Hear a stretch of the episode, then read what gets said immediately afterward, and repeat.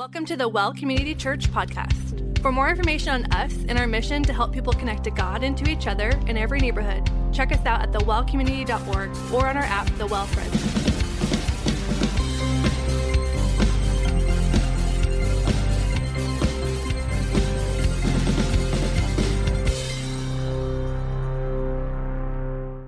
Hey, uh, if you are a guest here with us uh, this evening, welcome to the Well. My name's Brad. Uh, get the privilege of hanging out with you here tonight. And as Josh mentioned, you know, the purpose of our church has been for many years now to help people connect to God and to each other in every neighborhood. And uh, in that, one of the things we've been committed to is the handling of the Word of God. We just believe that this Bible, this book, is inspired by God. It's profitable for teaching, reproof, correction, and training. And so we just kind of pick a book and work our way through it. And so we're launching a new series here uh, coming out into the new year in the book of Joshua. But in typical well fashion, last week we had you opening to the book of Genesis, this week the book of Exodus. So if you were with us last week, uh, we just acknowledged the fact that if you've ever been to a movie with somebody who had a little backstory, uh, the movie to them, because of the backstory, meant a little bit different, something different to them. Maybe it was funnier to them. Maybe they got a little bit more out of it because you, by lacking context, just didn't quite know what you were experiencing. And we felt like if we turn to Joshua chapter 1, and start there, some people just don't have context. And so we just want to get a little bit of the backstory. Last week we did uh, the book of Genesis that really covered a couple of things. One, we showed the attributes of our God and the fact that the God of the Bible is, by his very nature, terrifying. Uh, but we also saw that his character is good. And those two things seem to live in a little bit of a contrast. And so we said, uh, to quote C.S. Lewis, our God is definitely not safe, but he is good. And so we walked through that. We also saw that he is faithful, keeps his promises.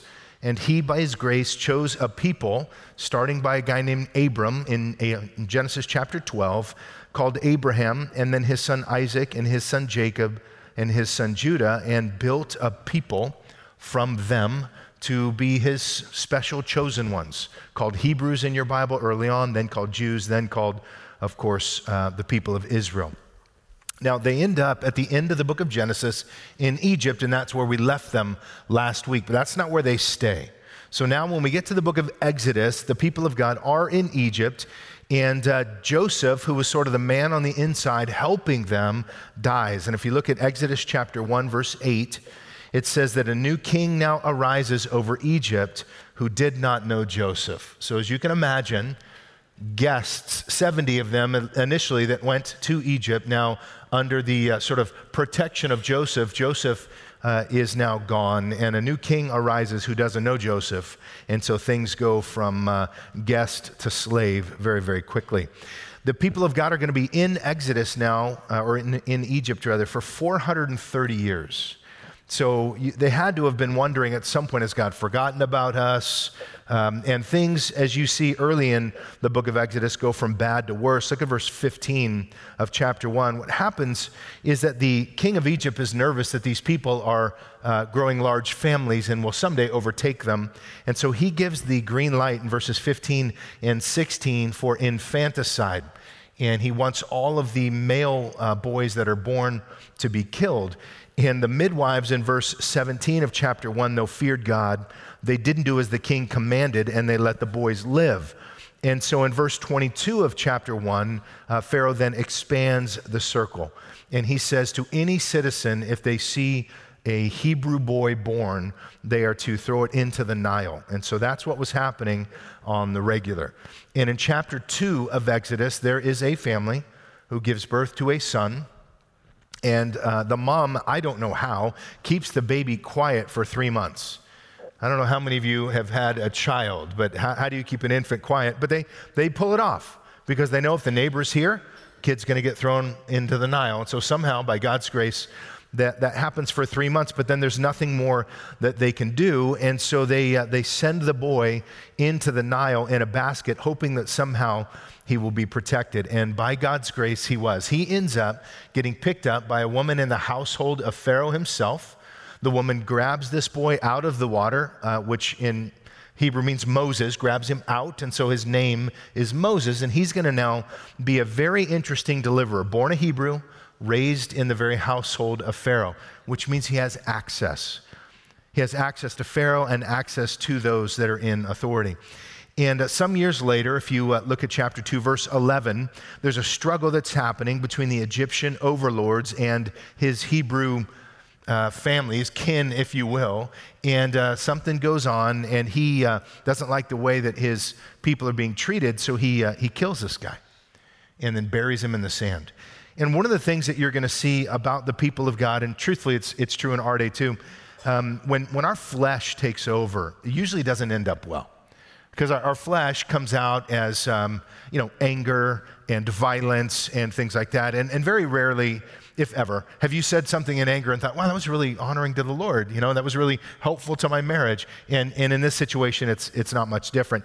He kills this guy, and uh, it doesn't go well for Moses. If you look at verse 15, uh, Pharaoh, of course, hears about it and wants to uh, take Moses' life. So Moses has to flee. And one of the things Moses as uh, someone who's now exploring what life is like lived with God, he's going to have to learn to trust God, not his flesh. And uh, years later, uh, what's going to happen in chapter 3 of Exodus is he will have an experience that, in some ways, uh, marks not only his life, uh, but the life of all those who will come from his people, his ethnic connection there. And it says in verse 2 the angel of the Lord appeared to him in a blazing fire in the midst of a bush. And he looked, and behold, the bush was with fire, and yet the bush was not consumed. So this is not somebody threw a cigarette out of their car off of 41. This is something very, very different. The bush is not being consumed, and yet he sees this fire. And so Moses turns aside. In fact, in verse 3, is compelled to, I must turn aside, see this marvelous sight while the bu- why the bush is not being burned up. And the Lord saw that he had turned aside and looked, and God said to him from the midst of the bush, Moses, Moses, which had to be terrifying, by the way. And he says, Here I am. And he says, Do not come near, the voice from the bush says. Do not come near, remove your sandals from your feet, for the place where you are standing is holy ground. And he said, I am the God of your father. Now listen to this the God of Abraham, the God of Isaac, the God of Jacob. So, this burning bush experience, the voice of God speaking from the bush, connects now Moses back to his heritage, his real heritage. Not his step family he grew up in, but his, his Hebrew background. And connects the dots back there. And uh, Moses uh, hid his face because he was afraid to look at God which, as we talk about again, the attributes of God, when we see God for who He is, a proper theology, proper, a, a biblical one, God is uh, terrifying. And I want you to notice in verse 7, these people now, for 430 years, had been wondering about the promises given to Abraham. Because remember, God promised Abraham land and a family tree uh, and that they would uh, be a blessing to the world. And yet here they are, 430 years still in Egypt. Verse 7 the Lord uh, said, I have surely seen the affliction of my people that are in Egypt. I have given heed to their cry because of their taskmasters. Taskmasters, for I am aware of their suffering, so I have come down to deliver them. Do you see the proximal nature of our God? That He uh, saw, he heard, he was aware, and he is now moving to deliver. It's not as if God didn't have the information 429 years ago. God knew exactly where they were. He allowed this to go on for a couple of reasons we'll talk about here in a little bit. And then he says, in as verse 8 continues, uh, I will now deliver them from the power of the Egyptians. I will bring them into the land, the good land, the spacious land, the land flowing with milk and honey, to the place of all of the people that are living in the land God promised Abraham the Can- Canaanites, Hittites, Amorites, Perizzites, Hivites, and Jebusites. Now, behold, the cry of the sons of Israel has come to me. Furthermore, I have seen the oppression to which the Egyptians are oppressing them. Now, Moses asks a great question in verse uh, 11. Moses says to God, Well, who am I that I should go to Pharaoh? Because that's what the Lord in this context tells him. You go to Pharaoh. He goes, Who am I? Well, the answer in verse 12 is, well, nobody, dummy, it's not about you. It's not you. Verse 12, it's me. I will go with you, and this will be a sign for you. You're, you're going to be the mouthpiece. That's the thing about walking with the Lord, by the way. One of the things that is great to understand is when you trust in Jesus Christ, we're crucified with Christ. It's no longer we who lives, it's Christ. He is the strength, He is the power, He is the courage. And uh, so in verses 13 and following, Moses says to God, Behold, uh, I'm going to the sons of Israel, and I'm going to say to them, The God of your fathers has sent me to you. And they're going to say to me, What is his name? What should I tell them? Remember, at this point, there is no Bible. These people have no idea who God is. They've seen the God of the Egyptians, but they don't know who the one true God is. What do I say his name is? What shall I tell them? And in verse 14, God said to Moses, I am who I am. And he said, Thus you shall say to the sons of Israel, I am has sent you. Now, that is fascinating for a number of reasons.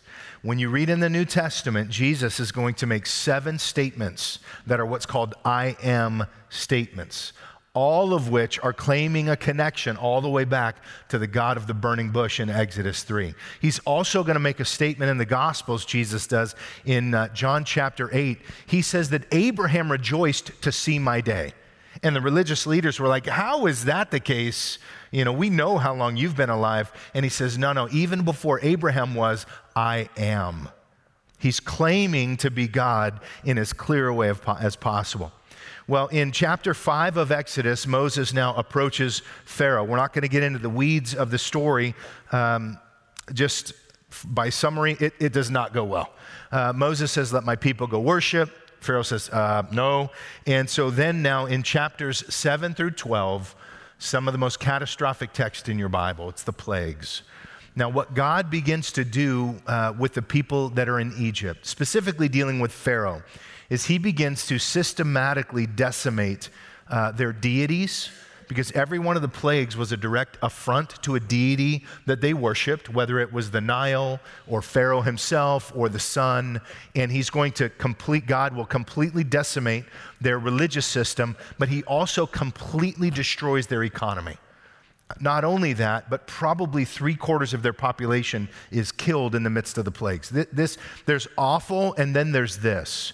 This encounter with God in Egypt will be used in your Old Testament over and over and over and over to explain how terrifying God is.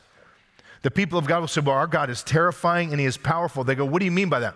Well, let's talk about Egypt. And they just walk through what God did to the people there. Now, he unleashes fury uh, on the people of uh, Egypt, and the final uh, plague is a death angel that kills every firstborn in the city that doesn't take the blood of an innocent animal and put it on the doorpost and the lintel of the house.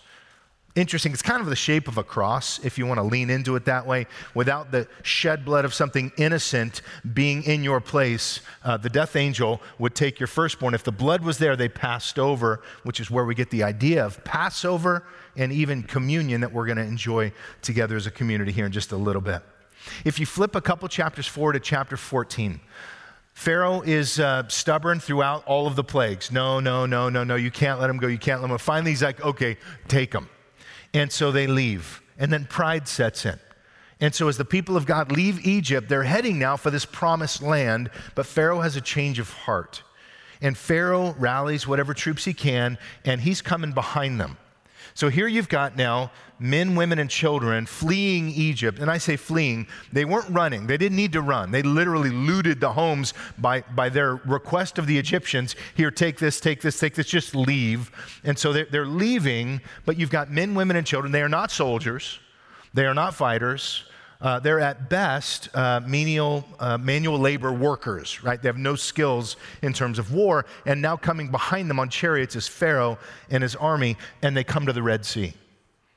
And they're stuck in the front. They've got mountains on the side. They've got chariots coming from behind. They're in deep trouble. What are they going to do? And if you look at chapter 15, verse 1 and following, Moses and the sons of Israel sang a song to the Lord uh, and they said, I will sing to the Lord, for he is highly exalted, because the horse and the rider has been hurled into the sea. What God told Moses is put your staff into the water, the water split. And it's worth noting that it says that they pass on dry ground, and as they pass to the other side, uh, Moses puts the staff in the water again. The, the waters now come back and destroy the entire army of Egypt. And so the song continues, verse 2 The Lord is my strength and my song. He has become my salvation. This is my God. I will now praise him.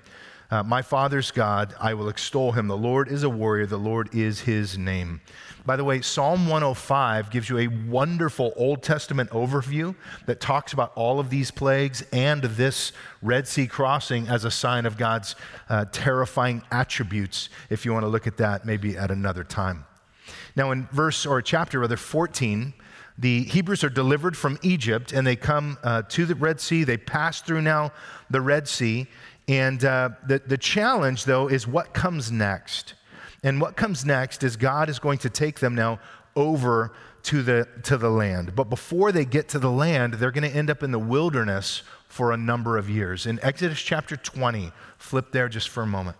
In chapter 20, God is going to answer the question of what is the character of my God? Because if you recall at this point, there is no Bible. So they don't even know really who God is, other than a couple of promises that He's given. And in Exodus 20 is where you're going to get the uh, Ten Commandments, the beginning of the revelation of who God is. He says, Have no other gods before me, have no images other than, or have no images, period. Uh, don't use my name in vain. And then remember the Sabbath, honor your parents, no murder, no adultery, no stealing, no lying, no coveting. That, that's kind of the, the nature of God. God saying, If you're going to live in relationship with me, this is who I am. And because you're an image bearer of me, this is how I want you to live. And God reveals his character. And in chapters 21 through 23, some more laws, if you will, of how do we interact together? How do we live as a community? What does it mean for us to be the people of God, etc.? And then the people begin to ask the question well, in, in Egypt, there were all these gods and there were all these temples. Does our God have a temple? And the answer is uh, no. If you look at chapters 25 through 27 of Exodus, there's not a temple, that's what's called a tabernacle, which was basically a tent structure like bargain party rental, but that it would go with you.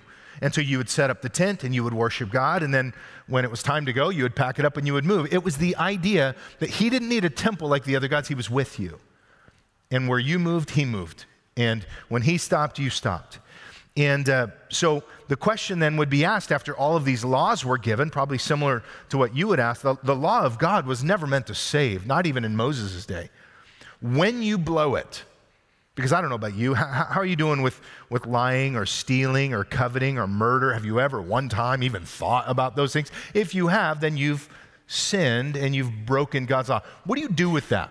Well, that's why you have the book of Leviticus the book most people stop their reading plan through the year at. Most people crank through Genesis, crank through Exodus, they get to Leviticus, and they are out. It's a beautiful book, and here's why it's about the holiness of God. And so the first multiple chapters are about burnt offerings and grain offerings and peace offerings, sin offerings, guilt offerings, even the day of atonement. Don't get lost in the weeds as to what do all of those mean. All of those are provisions God has given his people that he knows you're going to blow it and when you blow it, offer a sacrifice. When you sin, bring a sacrifice because without the shedding of blood, there's no forgiveness of sin. We learned that last week, all the way back in Genesis 3. That's the pattern of dealing with sin. You can't cover it, you can't medicate it, you can't hide it. The only way to deal with sin is something innocent has to die. Now, thanks be to God, we're not bringing goats to church today.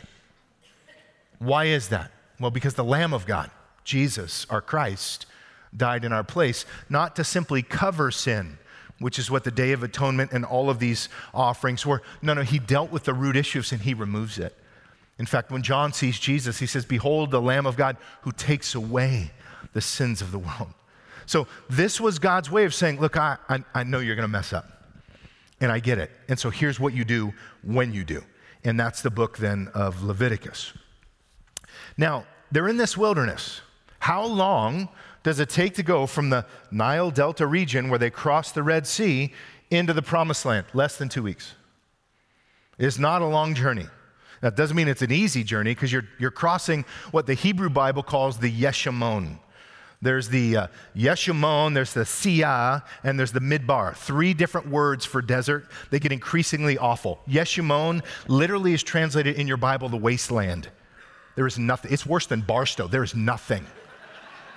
There's not a there's not a Johnny Quik, there's not a water faucet, there is nothing. And so they're they're wandering through or going to pass through now the Yeshimon. Now turn to the book of Numbers.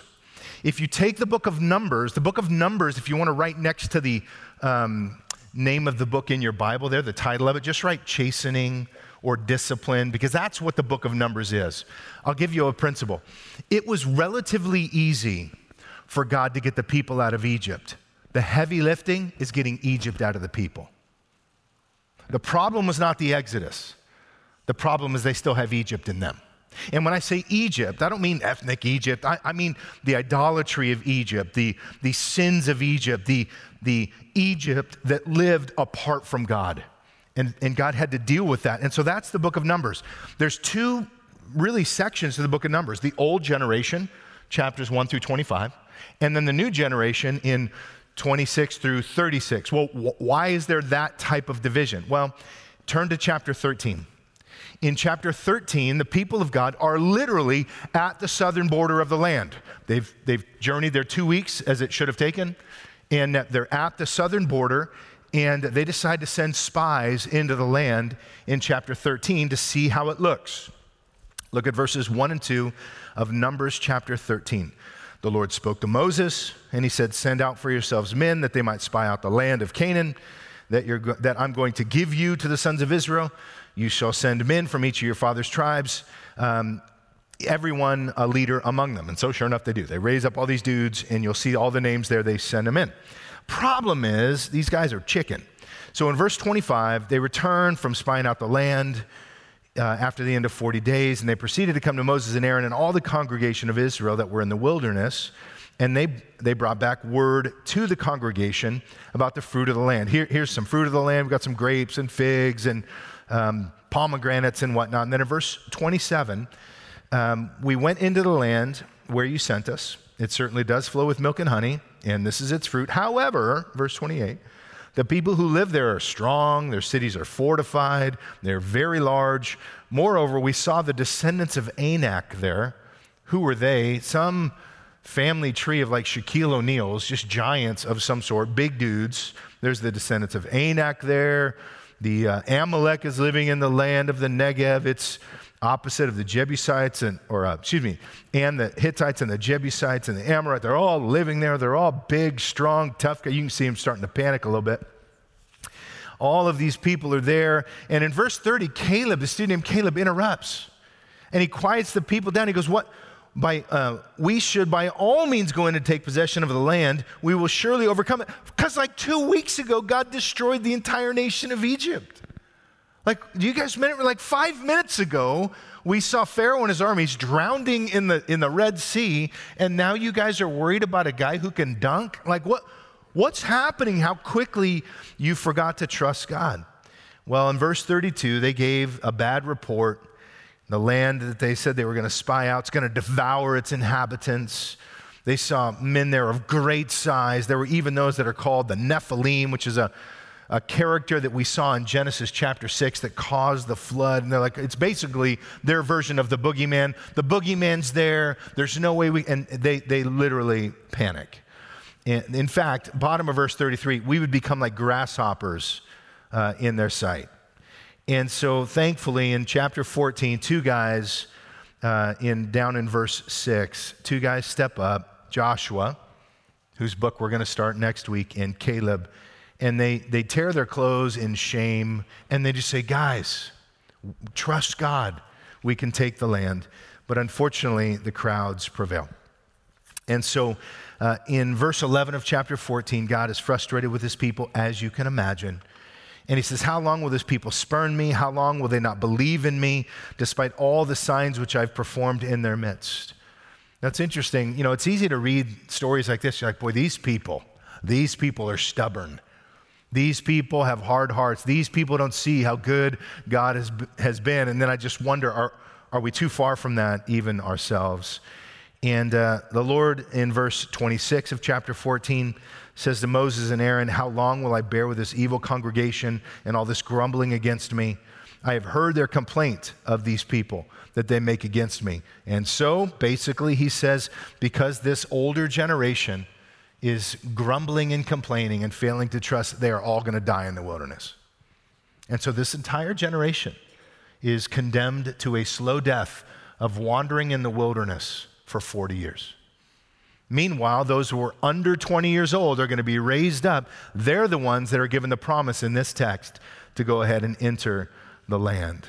So, two weeks turns into 40 years for two primary reasons. One, to allow the older generation to pass away, those who did not have faith. Two, to get Egypt out of the people.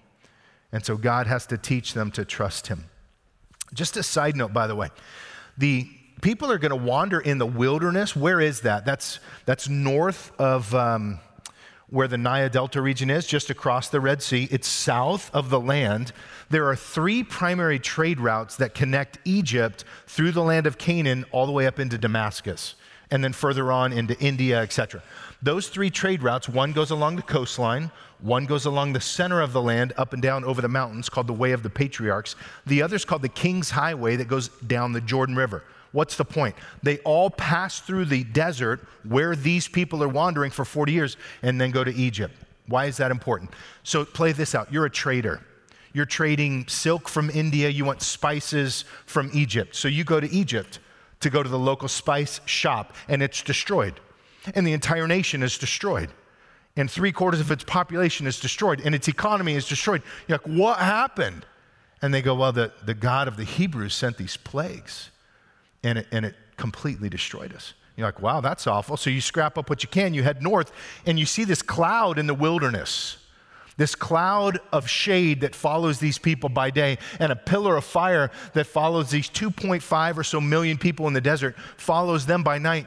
And you go, Who are those people? They go, Well, that's the Hebrews. You're like, the people that just destroyed Egypt? Yeah, that's them. Then you end up going into the land, and you go to a city like Jericho. And you go, dude, have you heard what happened to Egypt? No, what happened? I just want my spices. They don't have any spices, man. The whole thing is destroyed. It's like post apocalyptic zone there. And they go, What are you talking about? Well, the God of the Hebrews. Who's the God of the Hebrews? I don't know, but he just killed everybody. Well, where are the people now? They're in the desert. Why are they still in the desert? It's been 40 years. I don't know. They're just circling. Well, are they lost? I don't know if they're lost. Maybe they're waiting for the right opportunity. Well, if they destroyed them, when are they going to destroy us? Because Egypt was the most powerful nation in the land. There was no one that could compare with him. Feel it. If you're living in the land, you are terrified because you're getting word from the trade routes that those people are still there. And it's not like it happened yesterday, it's been 40 years. So you know the story. And what's interesting, we're going to meet a gal here in a couple weeks named Rahab. And what Rahab is going to talk about are the plagues in the Red Sea that happened 40 years previous. She's going to remember the stories, and her heart melts like wax. And so this is the backdrop of what's taking place. Now, the other thing is this they are in the wasteland. The question you're asking if you live in this region is if I need to go from point A to point B, where's the water? Where do I get shade? Where can I get provisions? We do the same thing. We're, we're, driving from point A to point B. If you drive a Tesla, you're definitely doing that. I'm driving from point A to point B. Where's the charging stations? And you're thinking about it ahead of time, or you're gonna, we're gonna make fun of you when we drive by, okay? You've got to plan. In this, you've got a plan or you get embarrassed. They got a plan or they all die. So they knew, okay, if I need to get from here to there, it's not a straight line, the water's over there. So I go here first, and then I'm going there, and then I'm going there. And so they know the routes. Now, they also know you can't survive for three days in this desert without water, probably two days because it's so stinking hot. It's Fresno hot with no shade. There's not a tree in, this, in the Yeshimon, there's nothing. The question they're asking is how have these people survived with kids for 40 years? There's no water out there, there's no food out there, there's no shelter out there. Listen to Deuteronomy chapter 29, verse 5. Not only has God provided for them, every single day. Deuteronomy 29, verse 5 says, God speaking, I have led you these 40 years in the wilderness, and your clothes haven't worn out on you, and your sandals have not worn off of your feet. Not only has God provided food and water and shelter, God has also miraculously, like their clothes have not even gotten old after 40 years. I don't know quite how that happens, but the point is, if you're living in the land of Canaan, you're like, how are they surviving? And you realize the God of the Hebrews may be terrifying, but I think he's also good. He's taking care of them. And so now, during these 40 years, the old generation passes away. Now, the new generation wasn't there when Moses in Exodus 20 went to the uh, Mount Sinai and got the Ten Commandments. They, they were kids. I mean, they were, they were, they were drawing in the sand while Moses is talking about his law. So they didn't have the law. So after the book of uh, Leviticus, you have the book of Numbers, and then finally the book of Deuteronomy. What does Deuteronomy mean? Well, what's a duet? Two, right? Where two people are singing. So duet means two. Nomos means law. It's the second law. So if you've ever read Exodus 20 and following, and then you read Deuteronomy, you're like, I think I already read this. You, you did. What you read in Exodus was given to the older generation who now died. And what you're reading in Deuteronomy is God saying, I want to make sure you kids understand this from me. This is who I am. So the book of Deuteronomy is a reminder of what the older generation had been given, a second law. Now, the exploits uh, of the Lord, as we've heard, are, are, not simply folklore. This generation is not going to be able to just rest on God's reputation. Uh, this desert route that they are on uh, is going to lead them through some formidable foes, and they're going to have to learn to grow up real quick. If you have uh, your Bible, Numbers chapter 21.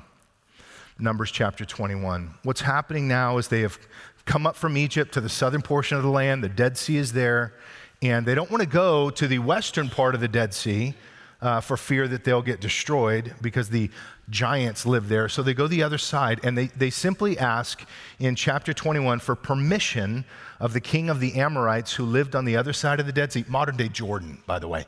Can, can we just pass through? We don't, we don't need any gas. We, we don't need any money from you. We don't need anything. We're, we're just passing through. Can we just pass through?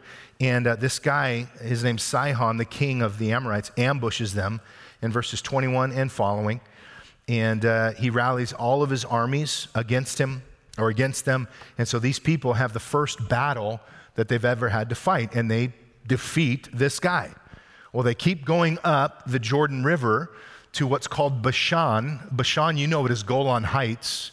It's on the eastern part of the uh, Sea of Galilee. They go up to the Golan Heights. There's another king up there who also ambushes them. His name is Og. And what's significant about that is they have now defeated two major kings in battle that were on the other side of the Jordan. So, as the people that are living in Canaan, Jericho by way of example, it, it adds another um, thing that they should fear to this people that are now at their doorstep. They've defeated Egypt and destroyed everything. They've crossed the Red Sea miraculously. They've survived in the wilderness miraculously. They just took out the neighbors of Sihon and Og, these two kings and their kingdoms. And so these people are not just, you know, menial labor people. These people just destroyed kingdoms, and now they're six miles from Jericho, and they're looking at it. And Jericho can see them. And the stage is set at this point for the final now conquering of the land. If you're a geography geek, uh, Numbers chapter 33 would be a great text for you to read. Have you ever pulled up a Google map and you said, I want to go from here to there? And then you say, Well, I also want to go there and then there, and you just add some stops and it'll create the route for you. Numbers chapter 33 is the Google map with all the spots. It shows you where they stopped, after the Red Sea crossing all the way here to the land. If you're into that, you can pull out a map in the back of your Bible. You can trace it out. That, that gives you the whole thing. But where we leave them now is uh, right at the border of the land. But before they can go in, there's got to be a leadership change. See, one of the things that happened, unfortunately, is in the midst of all of the wandering, Moses uh, lost his cool, acted in anger, disregarded the Lord's commandments, and way back in Numbers chapter 20, uh, dishonored God, didn't treat God as holy, Moses is out. Moses will not, he will not enter the land. Uh, but what God does by his grace at the end of the book of Deuteronomy is takes Moses up on the top of Mount Nebo. Mount Nebo is a mountain in the mountains of Jordan. You can see it actually from the Israeli side, big old mountain over there. And uh, right at the northern part of the Dead Sea, he, uh, he takes him to the top of Mount Nebo and, and lets him see the land but he doesn't go in it. Moses dies on Mount Nebo in an unmarked grave. We have no idea where he was buried, primarily because the people would have worshiped him as a god. So thankfully, we, we don't know where he's at. But that means then uh, the baton of leadership at the end of the book of Deuteronomy is handed over to our, uh, was a boy when he was a spy, now uh, an older gentleman, having lived for 40 additional years after spying out the land. He becomes now the leader of the people of God. Here, here's what I'd like to do as we close up our time, though. Our text then closes with the people of God on the other side of the Jordan, ready to cross the Jordan and take the land that God promised to Abram. So here's now all of our backstory. The question I want to ask, maybe an answer, is this what, what are some things that we might have for us out of this text? One would be this I think the Lord's methods are interesting. I think the Lord disciplines those he loves. So if, if you've entered into a relationship with God, do not be surprised if God loves you enough that he disciplines you. And parents understand this. What, what's the real sign of love for your kid? That you let your kid do whatever your kid wants? No, that's raising a brat. That's not loving your kid. The true mark of loving your kid is loving them enough to discipline them because you love them. And so the Lord, in the wanderings of the people here, the Lord disciplines those he loves. And I just want you to know, from a New Testament standpoint, Philippians chapter 2 tells us God is at work in us to will and to work for his good pleasure, which means walking with God doesn't always feel good. Sometimes walking with God hurts because there is Egypt in each of us. And God, by His grace, because He loves us, wants to continually expose the Egypt that's in us. And it might be that you think, hey, everything's great. It's been months I had this issue in my life, but I think I've dealt with that issue, and the Lord just shows you another issue, and then another issue, and then another issue. Because sin, in some ways, is like those onions. There's just layers. You just keep peeling them back, and there's more and more and more. And that is the Christian life because He loves us. So it never ends. So I, I just want to call out the idea that his methods are different from what you might be comfortable with. Because he loves us, he disciplines us. And God is at work in your life. And it might start with low grade conviction. Ah, maybe I should deal with that. You're in a situation at work and you exaggerated to make yourself seem better than you deserved. And then the meeting's over and you go, Why did I do that? Well, that's the Lord. That's Egypt, what the Bible calls flesh. Maybe it's you. You were at the gym and you looked at somebody who wasn't your spouse and you looked at them again or thought about them again. What's that? That's flesh. That's Egypt. And the Lord is working all of that out in us. And in that, if that's you, and I would encourage you to just confess and repent, because not only is God terrifying, which He is, but He is good. His character is gracious and merciful. Second thing I would mention, though, is the Lord's timing, not just His methods, but timing.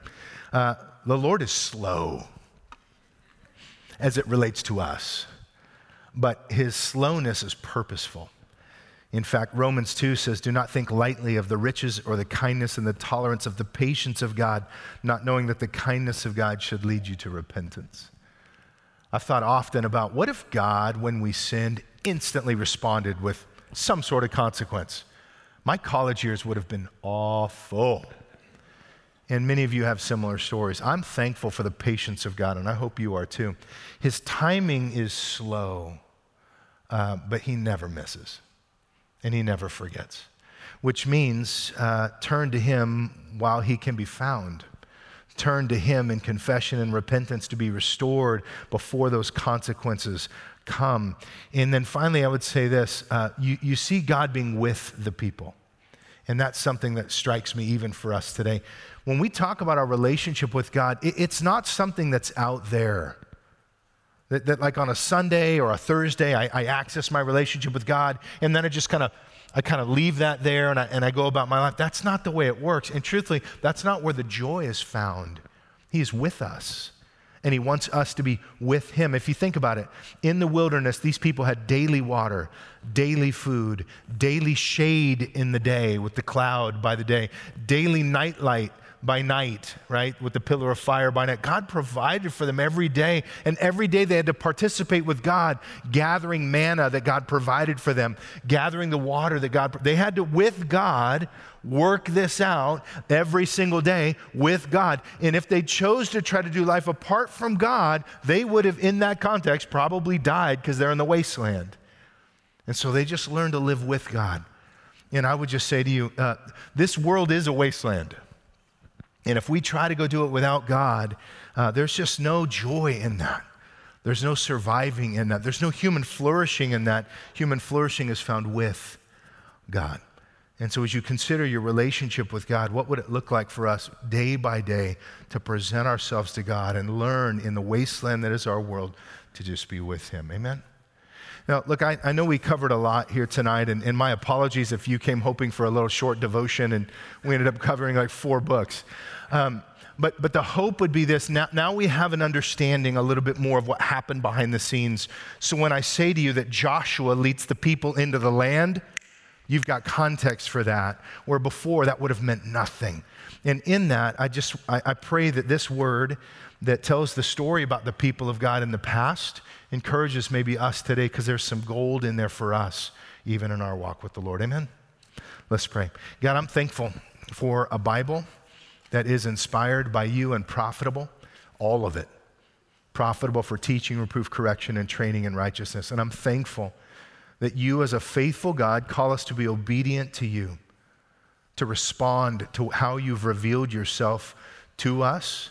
And the people of God back then had the law, had the tablets of the Ten Commandments, not much more. We have 66 books of an inspired word. Lord, could we respond to it in love? Because you, by your grace, have revealed yourself to us. And so we thank you that your ways are not our ways and you discipline those you love, that your timing is different than ours, but you're faithful to us, and that you want to be with us in the journey. And so we'll thank you for that in Jesus' name. Amen. Thanks again for joining the Well Community Church podcast. Be sure to check out thewellcommunity.org or our app, The Well Fresno, for more information on us, ways to connect, service times, and locations.